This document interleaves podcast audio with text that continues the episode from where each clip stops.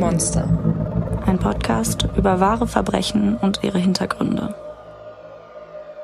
Hallöchen. Hallo und willkommen zurück zu einer neuen Folge. Ich bin Maren. Und ich bin Stefanie. Yay! Wie geht's dir? Gut, und dir? Ah, wundervoll. Wundervoll. Ja, ich hoffe, äh, euch da draußen, unseren ganzen Zuhörern geht's auch gut. Und ihr seid noch alle gesund und mehr oder weniger äh, mental stabil. Ich habe das Gefühl, so langsam äh, kommt diese richtig krasse Corona-Depression, auch wenn jetzt schon viele Lockerungen so äh, passiert sind, irgendwie kommt das jetzt so richtig durch. So bei mir auf der Arbeit jedes Mal, alle Leute sehen so aus wie so kleine Zombies. Und immer so, wenn du fragst, was hast du jetzt gemacht, so am Wochenende, und dann immer so, hm, Nichts. ja, irgendwie nicht so viel, ne? Also, ja, was soll ich machen, ne? Und ich so, same. Was? Ich, ich habe mich auch schon gefragt, ob es äh, durch diese ganze Corona-Nummer jetzt generell mehr Leute mit Depressionen gibt. Oder einfach generell Boah. mehr Leute, die ähm, ja zumindest irgendwie eine depressive Phase haben. Ja, kann, kann glaube ich, so den Effekt von beiden haben, weil ich glaube, dass viele Leute, die vielleicht oft, ähm, die vielleicht auch schon so eng, unter Ängsten und Zwängen leiden, dass sie jetzt nicht mehr raus müssen und dass sie auch sich keine, sag mal, kein, keine Ausreden einfallen lassen müssen, um also nicht rausgehen zu müssen und sowas. Ich glaube, dass das schon oft den Stress von anderen Leuten runternimmt, aber die Leute, die halt eigentlich so äh, gerne draußen sind, gerne unter Menschen sind, die merke ich, also bei denen merke ich jetzt auch, die packt es langsam mit der Lethargie und Ja, und deswegen wollen wir dem jetzt natürlich Einhalt gebieten. genau, wir wollen euch wieder fit kriegen und euch erschrecken mit unseren Fällen. Yay. ähm, aber vorab noch eine kleine Sache. Ihr habt es bestimmt mitgekriegt in den Nachrichten oder so, ähm, dass hier in Münster ein ziemlich umfangreicher Missbrauchsfall gerade aufgedeckt wird. Ja. Also einiges ist davon schon bekannt, aber ähm, ja, längst noch nicht alles. Also es wird vor allem noch sehr, sehr viel Videomaterial gesichtet und bis das nicht passiert ist, kann man eben nur ja, kann man halt einfach nicht das ganze Bild haben. Und wir wollen uns natürlich um den Fall kümmern, sobald es da irgendwie dann auch eine Anklage gibt oder ähm, ja, dann uns auch auf jeden Fall um den Prozess kümmern, aber das dauert auf jeden Fall noch. Aber Ja, ja, Genau. steht bei uns auf der Liste. mal abgesehen davon, dass das für uns persönlich und irgendwie auch für den Job irgendwie interessant ist, wollen wir natürlich auch euch da ein bisschen den Mehrwert geben und ähm, da das Feedback zu unserer letzten Gerichtsverhandlungsfolge so gut war, dachten wir uns, wieso nicht? Ne? Also ich bin, habe ein bisschen Angst davor, um ehrlich zu sein. Ähm, ich glaube, das ist dann noch mal was anderes, wenn du in so einer Gerichtsverhandlung sitzt, wo es um Missbrauch von Kindern geht. Nicht, es- dass es, nicht, dass es irgendwie äh, schlimmer oder dass andere Taten weniger schlimm sind, nur Ja, man das ist halt irgendwie noch heftiger. ja, ich Gefühlt also schon. ja, ist auf jeden Fall so. Ich Ja. war ja mal in so einer Verhandlung und ähm, da guckt man den Angeklagten dann doch nochmal ganz anders an und hasst ihn insgeheim auch, obwohl Ja. es unprofessionell ist. So viel dazu. Was hast du uns für einen Fall mitgebracht? Okay, ich habe uns heute Fall Nummer 16 mitgebracht. Nachdem wir letzte Woche in den französischen Alpen waren, äh, geht's heute wieder zurück nach Deutschland und zwar in den Norden. Corinna B. ist 24 Jahre alt und arbeitet in einer Steuerberatungskanzlei in Hamburg. Es ist der 23. Mai und draußen ist es schon sommerlich warm. Corinna ist froh, um 17 Uhr endlich Feierabend zu haben, um den restlichen Tag bei bestem Wetter ausklingen zu lassen. Es war ein anstrengender Tag. Und noch anstrengender, wenn man ständig rausschaut und genau sieht, was man gerade verpasst. Ich glaube, das kennen wir alle, wenn du drin sitzt, arbeiten musst und siehst, wie geil das Wetter draußen ist. Ist die Laune im Keller. Aber bei ihr an dem Nachmittag immer noch klarer Himmel, nicht eine einzige Wolke und ganz wohlig warmer Sonnenschein auf ihrer Haut. Sie macht sich auf den Heimweg zu ihrer Wohnung in Jenfeld, einem Stadtteil im Osten Hamburgs. Sie ist nicht gestresst, sie genießt den Spaziergang nach Hause. Unterwegs besorgt sie sich bei einem kleinen urigen Bäcker noch schnell ein Brot für ihr Abendessen. Als sie das Geschäft verlässt, schaut sie blinzelnd umher. Das starke Sonnenlicht blendet sie. Und während ihre Augen sich an das grelle Licht gewöhnen, sieht sie auf der gegenüberliegenden Straßenseite die schemenhaften Umrisse eines Mannes, der sie ganz offensichtlich zu beobachten scheint. Er macht sich nicht mal die Mühe, sein Interesse an Corinna zu verstecken und starrt geradezu ungeniert herüber. Doch Corinna denkt sich erstmal nicht viel dabei. Vielleicht hat sie sich das auch nur eingebildet, dass er sie so angeguckt hat. Komisch war es schon, aber ich habe nicht weiter drüber nachgedacht, sagt Corinna selbst in einem späteren Interview. Und generell ist es die sportliche, blonde und überaus hübsche junge Frau gewohnt, angeschaut zu werden.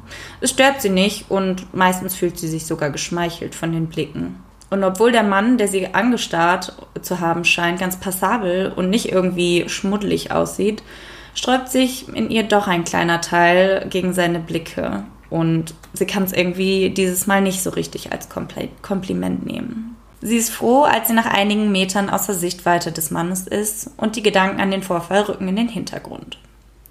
In der kleinen, im Erdgeschoss anliegenden Zwei-Zimmer-Wohnung angekommen, macht sie es sich erstmal gemütlich. Sie hängt ihre Jacke auf und schlüpft aus ihrer Arbeitskleidung. Sie wohnt alleine und genießt die Ruhe. Nach dem Abendessen hockt sie sich vor den Fernseher auf die Couch und schaut, ob irgendwas Brauchbares im Fernsehen läuft.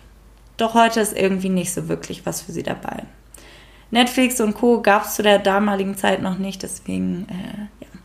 Sad Life. Sad Life. Ähm, genau, so beschließt sie dann heute vielleicht ein bisschen früher ins Bett zu gehen und vielleicht noch ein bisschen was zu lesen. Nach der Tagesschau will sie aber erstmal unter die Dusche springen. Um noch etwas durchlüften zu können, öffnet sie die Terrassentür und sieht daraufhin, wie sich eine Person ganz plötzlich und hektisch vom Weg vor ihrer Terrasse entfernt. Für einen Moment meint sie den Mann vor der Bäckerei erkannt zu haben. Aber so wirklich kann sie es auch nicht sagen. Dafür ging alles ein bisschen zu schnell.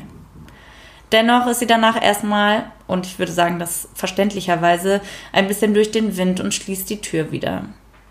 Ein, ein bisschen mulmig ist es da schon. Deshalb zieht sie auch zusätzlich noch jeden Vorhang in der Wohnung zu, sodass man durch fast kein Fenster mehr hereinschauen kann.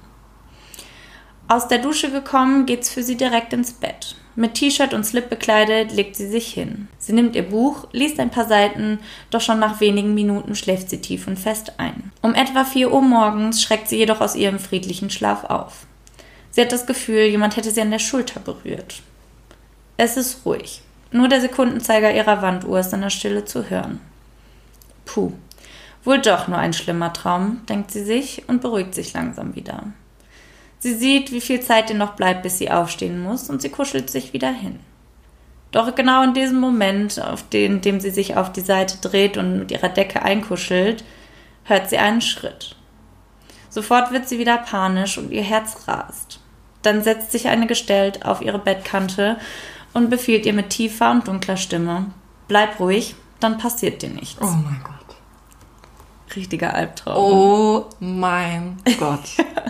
Das ist wirklich der absolute Albtraum. Ja, wo, wo willst du dich sicher fühlen, wenn nicht zu Hause, ne? In deinem Bett. Doch, auch wenn er gesagt hat, bleib ruhig, dann passiert dir nichts. An ruhig bleiben, da denkt Corinna gar nicht erst dran. Sie versucht aufzuspringen und aus ihrem eigenen Bett zu entkommen. Doch sie schafft es nicht. Die unbekannte Gestalt packt Corinna und drückt sie fest mit dem Rücken auf die Matratze. Obwohl sie mit aller Kraft versucht, sich loszureißen und sich windet, so gelingt es ihr doch nicht. Die unbekannte Gestalt ist ein Mann und er ist weitaus stärker als sie. Sie gibt den Widerstand auf und ist verzweifelt. Und sie hat Angst, er könnte sie umbringen. Die Gedanken schießen sie ihr nur so durch den Kopf. All die Dinge, die ihr jetzt passieren könnten. Das, was sie aber am allermeisten beunruhigt, ist einfach die Tatsache, dass der Angreifer nicht mal maskiert ist. Sie denkt darüber nach, ob ihm denn nicht klar ist, dass sie ihn wiedererkennen und auch somit beschreiben könnte. Aber sie denkt genauso darüber nach, dass er selbst vielleicht schon darüber nachgedacht hat, dieses Risiko überhaupt nicht einzugehen. Und somit wird ihre Panik immer größer und sie beginnt heftig zu zittern. Währenddessen hält der Mann sie mit einer Hand am Handgelenk fest und lässt die andere unter ihr T-Shirt gleiten. Dann zieht er ihr den Slip aus. Sie hört seinen schnellen Atem und spürt seine Erregung. Er presst ihre Schenkel auseinander und versucht mit seinen Fingern in sie einzudringen. Um sich irgendwie aus der Situation retten zu wollen und somit auch Schlimmeres vermeiden zu können, versucht Corinna den Unbekannten in ein Gespräch zu verwickeln. Sie erzählt ihm prompt, sie habe AIDS. Doch das tut er tatsächlich nur mit einem Lachen ab und sagt, Das würde doch glatt jede Frau in deiner Situation sagen. Das Also kenne ich- schon. Was für ein Hurensohn. Ja. Unbeeindruckt von dem, was ihm gerade hat weismachen wollen, macht er also weiter. Es kommt zum Geschlechtsverkehr und Corinna merkt, dass er in ihr gekommen ist. Er versucht sie zu küssen, doch sie dreht den Kopf immer weg. Wird er mich jetzt töten? fragt Corinna sich und fürchtet, was nun passiert. Der Mann erhebt sich und aus Panik, er müsste jetzt tun, was nun mal zu tun sei, versucht sie erneut ein Gespräch aufzubauen. Dieses Mal versucht sie es aber genau andersrum. Sie schmeichelt ihm, sagt ihm, er wäre ein attraktiver und gut gebauter Mann, dass man sich ja unter anderen Umständen mit Sicherheit hätte kennenlernen oder vielleicht sogar verlieben können. Doch das beeindruckt ihn ebenso wenig wie ihre AIDS-Lüge. Er befiehlt ihr, nach seinem Verschwinden noch mindestens 30 Minuten auf dem Bett liegen zu bleiben. Er sagt ihr auch, er würde das genauestens kontrollieren. Er entschuldigt sich für sein grobes Benehmen und entschwindet dann um etwa 5 Uhr morgens in die Morgendämmerung. Corinna weiß nicht so recht, wie ihr geschieht, und sie ist wie gelähmt. Auch die folgenden Tage und Wochen sind nicht leicht für sie, denn sie reagiert auf jedes noch so leise Geräusch und ist überaus schreckhaft. Schlafstörungen und Panikattacken gehören von nun an zu ihrem Alltag. Auch die Wohnung kann sie nicht mehr halten. Schließlich zieht sie aus. Denn er kennt ja nun ihre Adresse und sie fürchtet, dass er jeden Moment wieder zurückkommen könnte. Corinna soll aber nicht das einzige Opfer bleiben. Und in den Wochen nach Corinnas Nacht des Grauens werden immer wieder Frauen in und um Hamburg vergewaltigt. Dein Blick sagt alles. Ich glaube, du kriegst vielleicht gleich Herpes wegen des Ekels. Ich finde halt, Vergewaltigung ist somit das Schlimmste, was du jemandem antun kannst. Ja, das stimmt auf jeden Fall. Der Täter geht bei seinen Taten immer gleich vor. Er sucht sich junge, attraktive Frauen und beobachtet sie vorab. Die Frauen sind meistens allein oder haben kleine Kinder und leben in einer Erdgeschosswohnung. Während nachts alles dunkel ist, wägt er sich in Sicherheit und steigt über ein geöffnetes Fenster oder eine Terrassentür in die Wohnung ein. Sobald er sich Zugang verschafft hat, geht er zu den schlafenden Frauen und setzt sich auf ihre Bettkante. Erregt fährt er dann über die nackte Haut seiner wehrlosen Opfer, bis diese aus ihrem Schlaf erwachen. Vollkommen perplex und noch immer schlaftrunken begreifen die meisten Frauen zunächst gar nicht, was passiert. Sie leisten also meistens keinen oder zumindest kaum Widerstand und das verschafft dem Täter somit ein leichtes Spiel. So gut wie nie ist er gezwungen, mit härteren Mitteln oder grober Gewalt gegen die Opfer vorzugehen. Lange Zeit tappen deshalb auch die Ermittler im Dunkeln und können den Täter nicht ausfindig machen. Erst Jahre später kommt es unter eher ungewöhnlichen Umständen zur Überführung. Und es wird am Ende klar, dass für die unzähligen Taten Karl F. verantwortlich ist.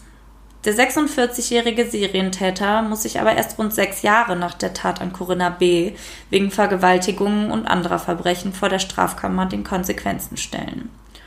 Und das fand ich richtig krass. Sechs Jahre, was für eine lange Zeit, bis irgendjemand ihm mal das Handwerk legen kann. Wie ist es denn dazu gekommen? Dazu kommen wir später noch. Neben den anwesenden Anwälten, Staatsanwälten und den Richtern muss er sich auch mindestens zehn Nebenklägerinnen und anderen nicht anwesenden Opfern stellen. Schnell wird klar, Karl F. ist nicht nur mutmaßlich, sondern tatsächlich verantwortlich für alle Taten. Doch fragt man sich, wie wurde er überhaupt zu einem Serienvergewaltiger? Weil du wachst ja nicht eines Morgens auf und denkst dir, so, das bin ich jetzt. Das Serienvergewaltiger Life chose me. Bei ihm fragt man sich das vor allem, weil sein Leben eigentlich ganz geradlinig und normal verläuft, also nichts Außergewöhnliches. Er wächst mit zwei älteren Schwestern bei seinen doch sehr strengen Eltern auf und er macht seine mittlere Reife und wird dann nach seiner Lehre in der Gastronomie selbstständig. Im Laufe der Verhandlung wird schnell klar, dass Karl bereits in jungen Jahren zahlreiche Freundinnen und Affären hat. So hat er im Alter von 15 bis 18 oft jede Woche eine neue Freundin. Dass sein Elternhaus unweit eines Mädchenwohnheims gelegen war, kam ihm da wahrscheinlich äh, ja, erheblich zugute.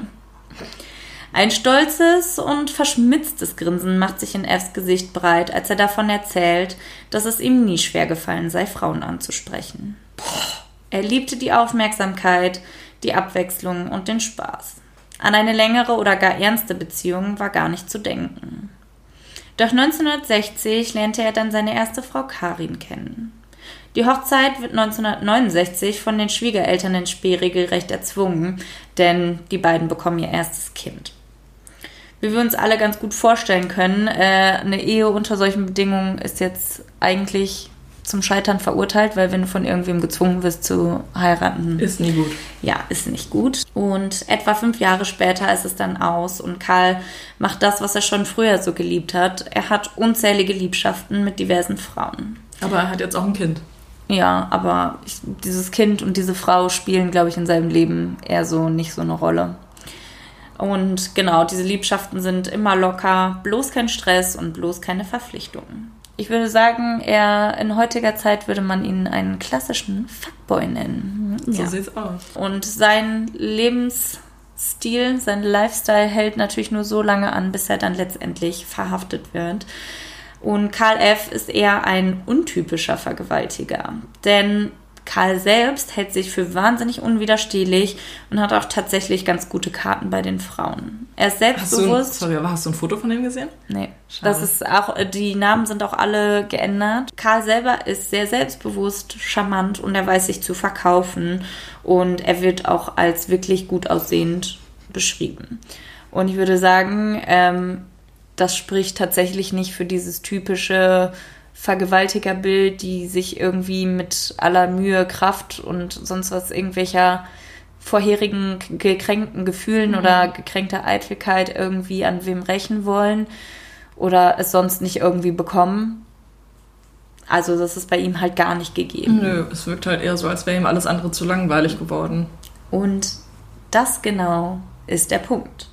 Denn wieso treibt es jemanden, der eigentlich schon so ein ausgeprägtes und wildes Sexualleben hat, zu solchen Vergewaltigungstaten? Man vermutet eben, dass genau da das Motiv liegt, denn er kann ja gefühlt jede Frau haben. Das heißt jede Frau, aber er kann, er hat halt wirklich selten mal einen Korb bekommen und hat dadurch einfach ein mega einfaches Spiel.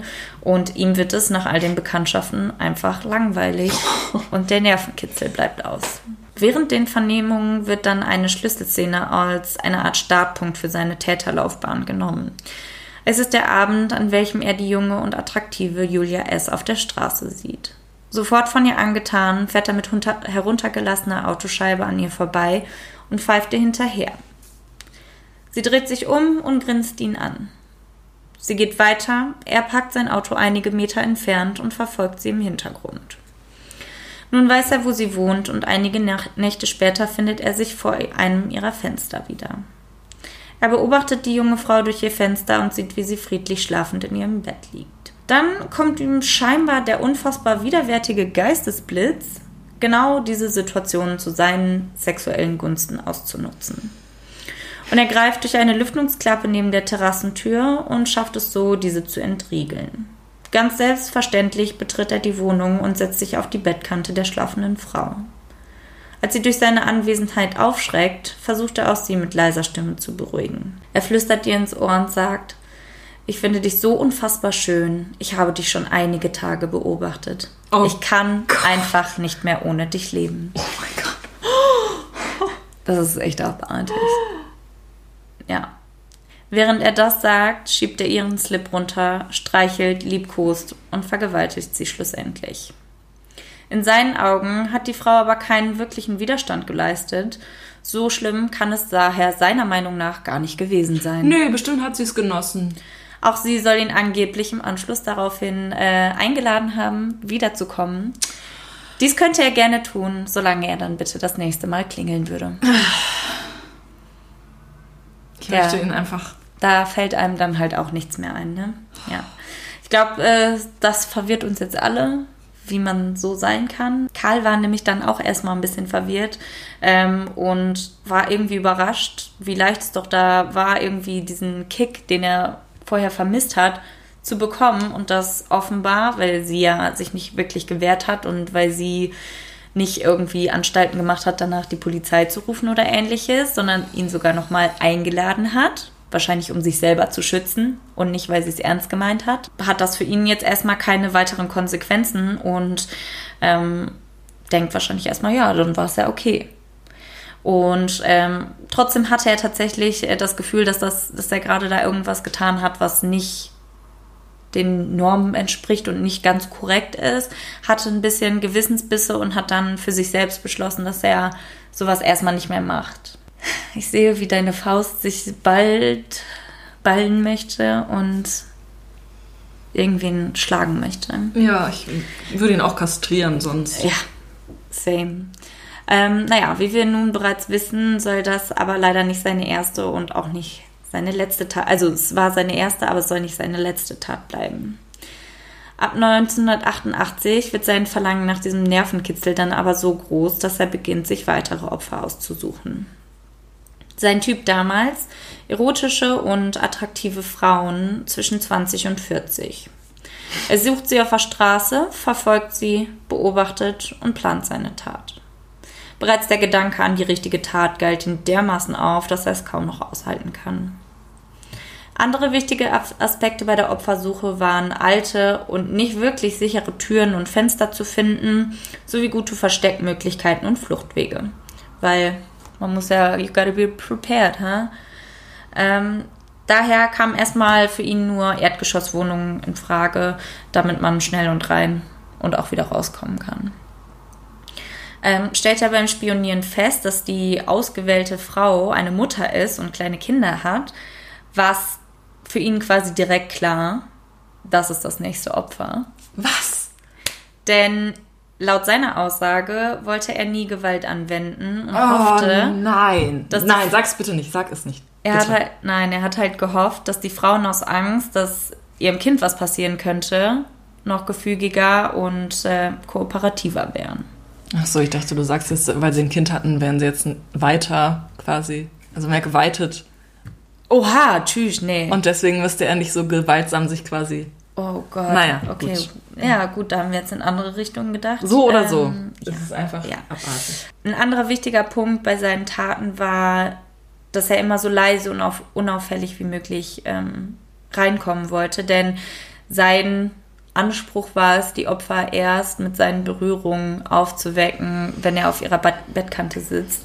Denn dann war er ja schon direkt bei ihnen und die Chance für die Frauen dann noch zu entkommen waren geringer. Diese Aussagen und sein Vorgehen versucht er nun also vor der Strafkammer in das bestmögliche Licht zu rücken. Und er möchte irgendwie wie so eine Art sanfter und untypischer Eindringling mit gar nicht so schlicht, schlimmen Absichten wirken.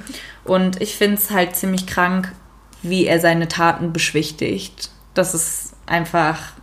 Uah. Denn er sagt, hätten die Frauen geschrien, geweint oder sich heftiger gewehrt, hätte er von ihnen abgelassen. Verletzen wollte er die Frauen auch auf keinen Fall und er scheint absolut verblendet zu sein, meiner Meinung nach.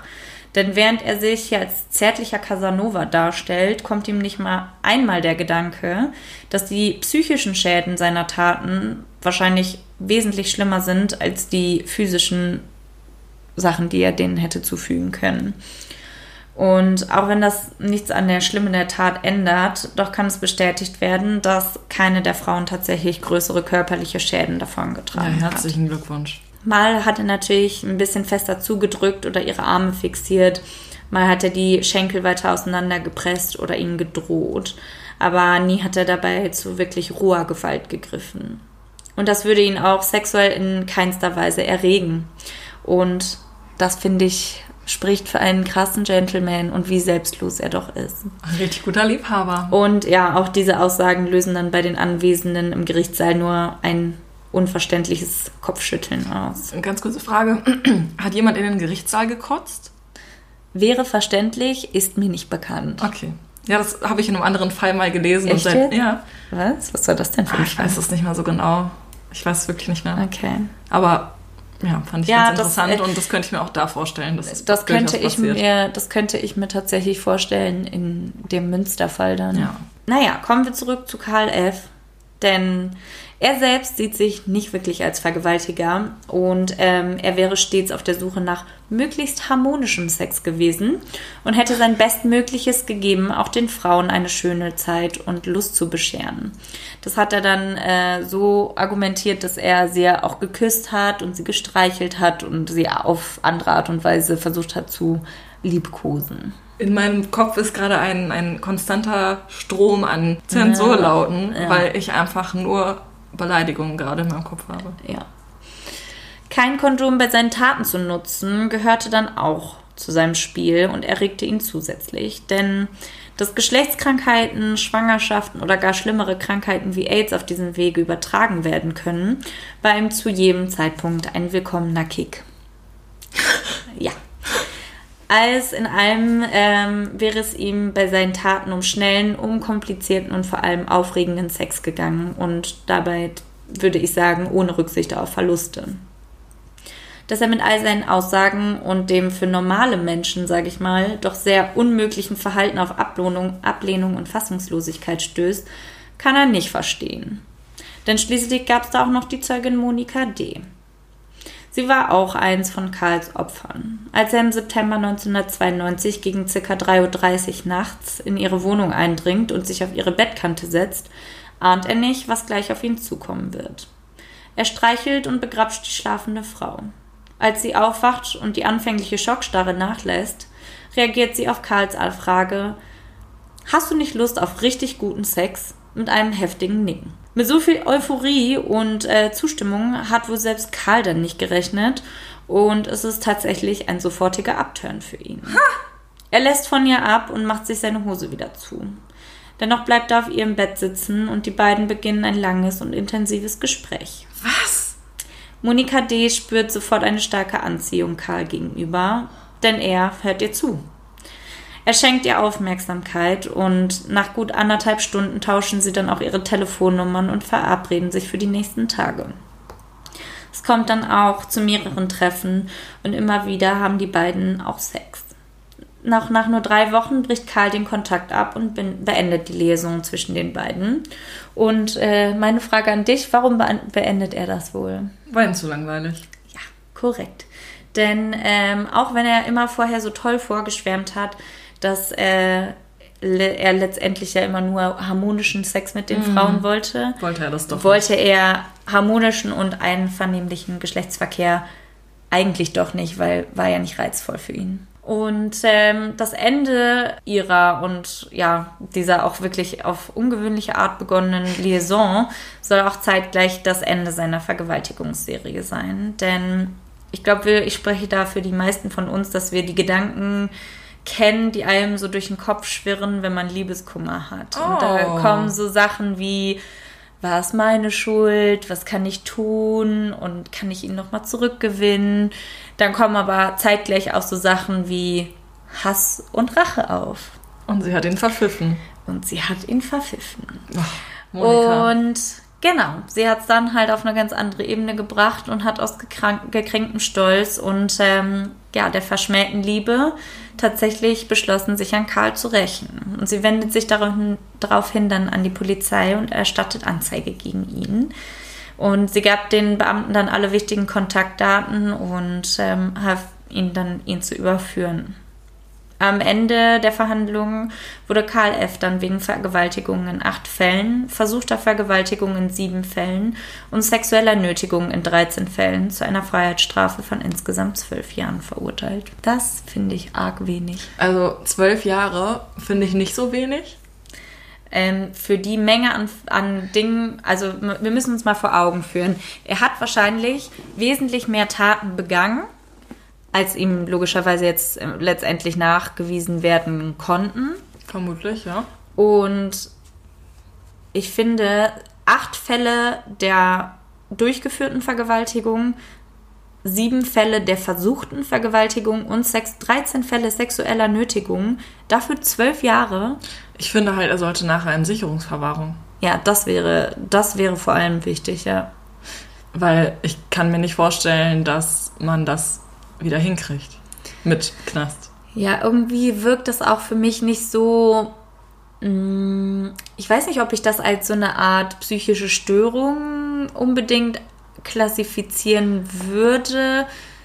Ich glaube, dass der Typ ein ganz verzerrtes Realitätsbild Ja, hat. das und sowieso. Dass er vor allem an Größenwahnsinn leidet, äh, leidet. Ja. Weil, also wie kurzsichtig also er scheint ja jetzt nicht ganz dumm zu sein. Nee, das auf jeden Fall Aber wie nicht. kurzsichtig muss man denn sein, wenn man nicht größenwahnsinnig ist, um sein Gesicht nicht zu verbergen? Ja, das Und um stimmt. einer Frau noch zu erzählen, was man macht und sich dann von ihr zu trennen und nicht, nicht darüber nachzudenken, dass Ja. sie ihn verpfeifen könnte. Und aufgrund genau all dieser Sachen fand ich es auch so heftig.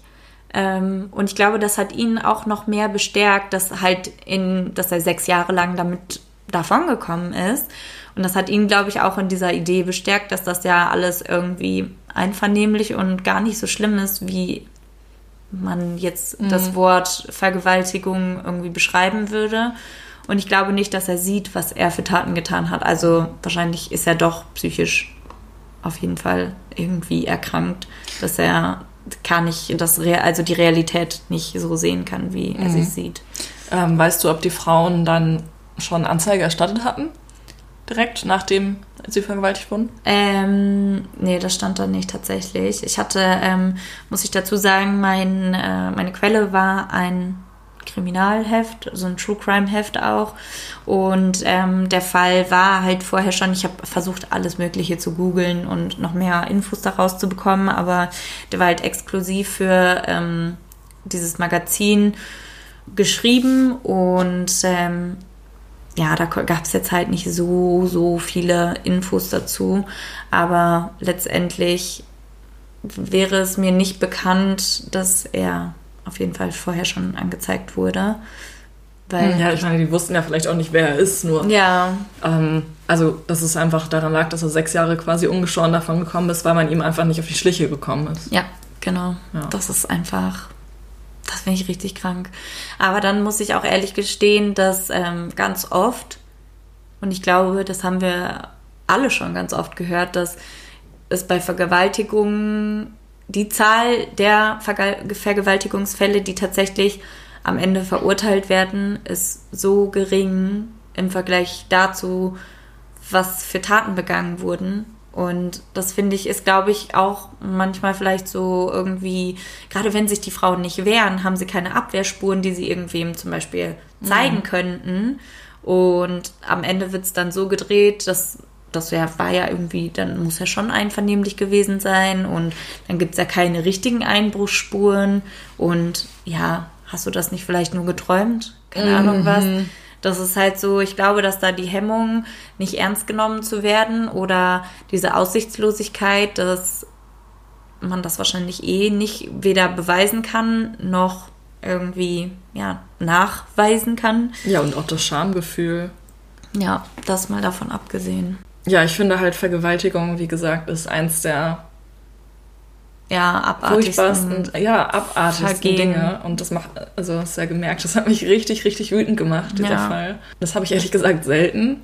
Also ein Fall kann noch so blutig und grausam sein und ich denke mir halt einfach nur, boah, wie krass und nicht. Also es berührt mich dann eben schon auf so einer What the fuck-Ebene, aber nicht auf Mhm. so einer persönlichen, dass es mich einfach persönlich so wütend macht Ebene. Ja, Wahrscheinlich, weil man das Gefühl hat, dass so eine Vergewaltigung vielleicht noch näher am eigenen Leben dran ist, ja, als sagen wir jetzt mal ein Mord. Auch wenn das natürlich ein Irrglaube ist, theoretisch, aber nee, eigentlich ja nicht. Also ich glaube, wenn man sich jetzt mal die Zahlen der Mordopfer klar, statistisch gesehen. genau. Ich meine jetzt aber, also ja, Ich- es ist wahrscheinlicher, ein Vergewaltigungsopfer zu werden als ein Mordopfer, Ja. aber trotzdem kann einem ja beides passieren. Ja, das, also ja, das stimmt auf jeden Fall. Ich glaube aber, dass gerade durch viele eigene Erfahrungen, viele Erzählungen von Freunden, Bekannten und Freundesfreunden klar ist, dass Frauen immer irgendwie Angst haben davor, dass sowas passiert, wenn du eben zu lange von irgendwem auf der anderen Straßenseite angeguckt wirst, beginnst du irgendwie, keine Ahnung, dir sonst was auszumalen. Wenn du nachts irgendwo am Feiern bist, habe ich Bedenken, mir von irgendwem ein Getränk ausgeben zu lassen, weil ich mir denke, hm, könnte da vielleicht was drin sein? Möchte diese Person mich gefügig machen oder sonst irgendwas? Also ich muss sagen, mh, dass ich, glaube ich, vielleicht da auch schon zu viele Geschichten gehört habe und zu viele eigene Erfahrungen gesammelt habe, die dermaßen negativ sind und die schon so nah an so Sexualverbrechen oder Missbrauch dran waren, dass ich hm, glaube, dass das auf jeden Fall wesentlich näher dran ist als ein Mord. Hm. Glaube ich zumindest. Ja, es ist halt auch irgendwie einfach alltäglicher. Also jetzt nicht Vergewaltigung, sondern zumindest Ja. sexuelle Belästigung. Ja. Ich habe eine Geschichte im Kopf zu diesem Thema und die habe ich seit Ewigkeiten da. Und ich weiß auch gar nicht mehr, wer mir das erzählt hat. Ähm, aber das hat sich irgendwie so eingeprägt. Ähm, also es ist jetzt keine persönliche oder ähm, Erfahrung aus dem Freundeskreis, sondern das war irgendwie halt ein Fall aus Deutschland, glaube ich. Ähm, das war ein Pärchen, die waren im, im Park spazieren und auf einmal ähm, ja, kam da halt so ein Typ an und hat sie ins Gebüsch gerissen. Oder ich glaube, das waren sogar zwei Typen, genau. Und der eine hat den Freund mit einer Waffe bedroht und der Freund musste dann zugucken, wie der andere seine Freundin da vergewaltigt hat. Und die Beziehung ist halt danach auch kaputt gegangen. Lu, ja. Kann ich mir gut vorstellen. Ja, kann ich mir auch gut vorstellen.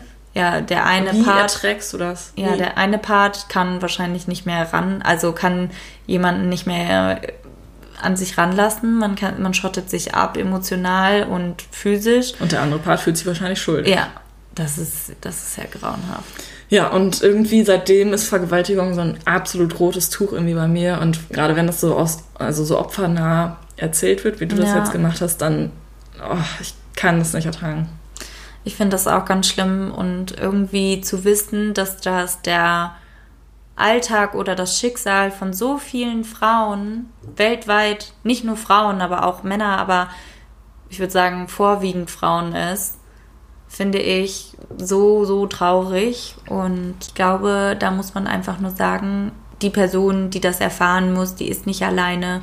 Da steht jemand hinter und ich finde, dass da irgendwie ich weiß nicht mal, wie ich mir das vorstellen würde, aber ich würde mir wünschen, dass dahingehend die Rechtslage irgendwie mehr auf der Seite der Opfer wäre, dass man sich da vielleicht auch, mh, ja, dass man sich jetzt zum Beispiel, wenn du was anzeigen möchtest, würde ich, glaube ich, immer Angst haben davor, dass dann direkt jemand fragt, ja, was hattest du denn an? Was hast du denn gemacht und sowas? Und ich glaube, das sind schon so Fragen. Und wenn du an die falsche Person gerätst, der du das irgendwie zum Beispiel bei der Polizei melden möchtest oder so. Ich glaube, ich wäre so naiv, da so weit würde ich gar nicht denken. Da würde ich mich einfach nur nachher wundern, wieso ich da vorher nicht drüber nachgedacht habe. Aber gla- also ich glaube, dass es halt auch schwierig ist, den Opfern mehr oder zumindest überhandmäßig Rechte zu geben, Ja, ohne. weil du, weil es immer Leute gibt, die das dann ausnutzen, denen es nicht wirklich passiert ist und die dann jemanden irgendwie anpinkeln wollen und sagen, der hat mich vergewaltigt und dann stimmt das nachher gar nicht. Ja, das ist halt mega die schwierige Situation, wenn es nicht, ja, wenn es nicht so eindeutig ist. Aber ich finde es halt, ja, Das ist einfach super es schwierig. Ist, ist so auch so ein Thema, es kommt ja auch immer auf die Situation an. So eine Vergewaltigung ist ja nicht gleich eine Vergewaltigung. Ähm, das, da, also ich meine, da gibt's die, die im Park überfallen werden und die da auf brutalste Weise irgendwie da die schlimmsten Minuten ihres Lebens erleben. Und dann gibt's die Leute, die zum Beispiel irgendwie gedruckt werden, die überhaupt gar nichts davon mitbekommen, was die Tat nicht weniger schlimm macht für dich persönlich. Aber du kannst halt noch weniger darüber aussagen, du weißt nicht, was dir passiert ist. Und das ist, glaube ich, noch der schlimmere Teil bei der Sache.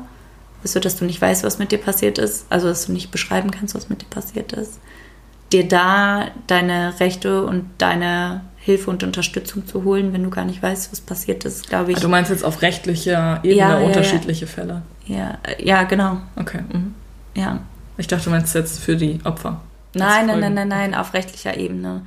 Das ist halt, glaube ich, da höchstwahrscheinlich Unterschiede gibt, weil du natürlich, wenn du Beweise bei brauchst. ja, weil du bei Bewusstsein bist, wenn du dich wehren kannst, hast du ganz andere Spuren, ganz andere ja, Beweise einfach dafür, was passiert ist und wenn nicht. Ja, wobei ich nicht glaube, dass wenn du vergewaltigt wirst, dass du dann gar keine Spuren an deinem Körper hast, weil du machst ja dann immer so eine Untersuchung, wenn du die zeitnah Ja. genug machst, dann wird man halt auch sehen, selbst wenn du keine blauen Flecken hast, dass da jemand gewaltvoll eingedrungen ist. Ja. That is true. Ja, schwieriges Thema auf jeden Fall. Mega schwieriges Thema. Yeah. Wolltest du nicht die Corona-Depression mit diesem Fall beenden? Mm, Ja. Okay, wir Aber versuchen ich das nächste glaube- Woche nochmal, glaube ich. Ja, ich glaube, ich glaube einfach generell eine Podcast-Folge zu hören, kann schon viele Corona-Depressionen beiseite schaffen. Tut mir leid, dass Und ich schafft jetzt, Raum für andere. Ja, genau. Schaff, Super. Wir schaffen jetzt andere Depressionsräume. Hm, Toll. Schön. Ja, tut mir leid, Leute. Ähm, ich habe es nur gut gemeint mit dem Fall. Okay, ich würde sagen, es ist Zeit für einen Witz zum Abschluss. Ja, also ich um glaube, die heute brauchen wir ein, zwei Witze, mehrere ich hab, ähm, Witze, weil sonst diese Stimmung wieder hochzukriegen. Ich weiß nicht wieso, aber es ist sehr, sehr deprimierend gerade. Ja. Also ich weiß wieso, aber Ja, gut, wenigstens etwas. Weißt du, was für Witze ich so richtig liebe? So Grammatikwitze. Sowas Ah. wie, sowas wie Kommas können Leben retten. Kommen wir essen Opa. Kommen wir essen Opa. ja, You know? okay, okay, okay, Mm, okay. Und so einer ist das hier auch. Dann spendier mir mal deinen Favorite-Witz. Großschreibung kann einen Satz total verändern. Beispiel, ich esse gerne Spaghetti. Oder? Ich esse gerne Großschreibung. ja, oder? Ist total verändert. Also danke Saskia für diesen Witz. Ich finde den einfach, einfach großartig. Und ich muss den auch noch bringen. Nee, das ist ein bisschen rassistisch. In jeden Topf passt auch ein Dackel. Altes chinesisches Sprichwort. ist das zu rassistisch? Nein. Nein, das ist doch lustig. Also Leute, wir sind hier echt keine Rassisten. Und wir Jedem- essen auch keine Dackel. meistens. Wir essen meistens nur Großschreibung. Also höchstens Dackel aus Marzipan. Hm, lecker. Oh, Marzipan. Geil. Ja. Ja, was ist denn euer Lieblingsessen? Lasst es uns wissen. Ähm, Vielleicht Dackel. außer Vielleicht Dackel. nicht. Genau, und zum Thema Essen laden wir uns, äh, laden wir euch gleich noch unsere Favorite ähm, Chefkoch, was war das jetzt? Fails oder sowas? Ja, laden wir euch auf jeden Fall unsere Favorites hoch. Sexsalat und äh, Kack- Sexsalat. Kaki-Kekse oder sowas. Also stay tuned. Und dann würde ich sagen, tschüss und bis zum nächsten Mal. Bis bald.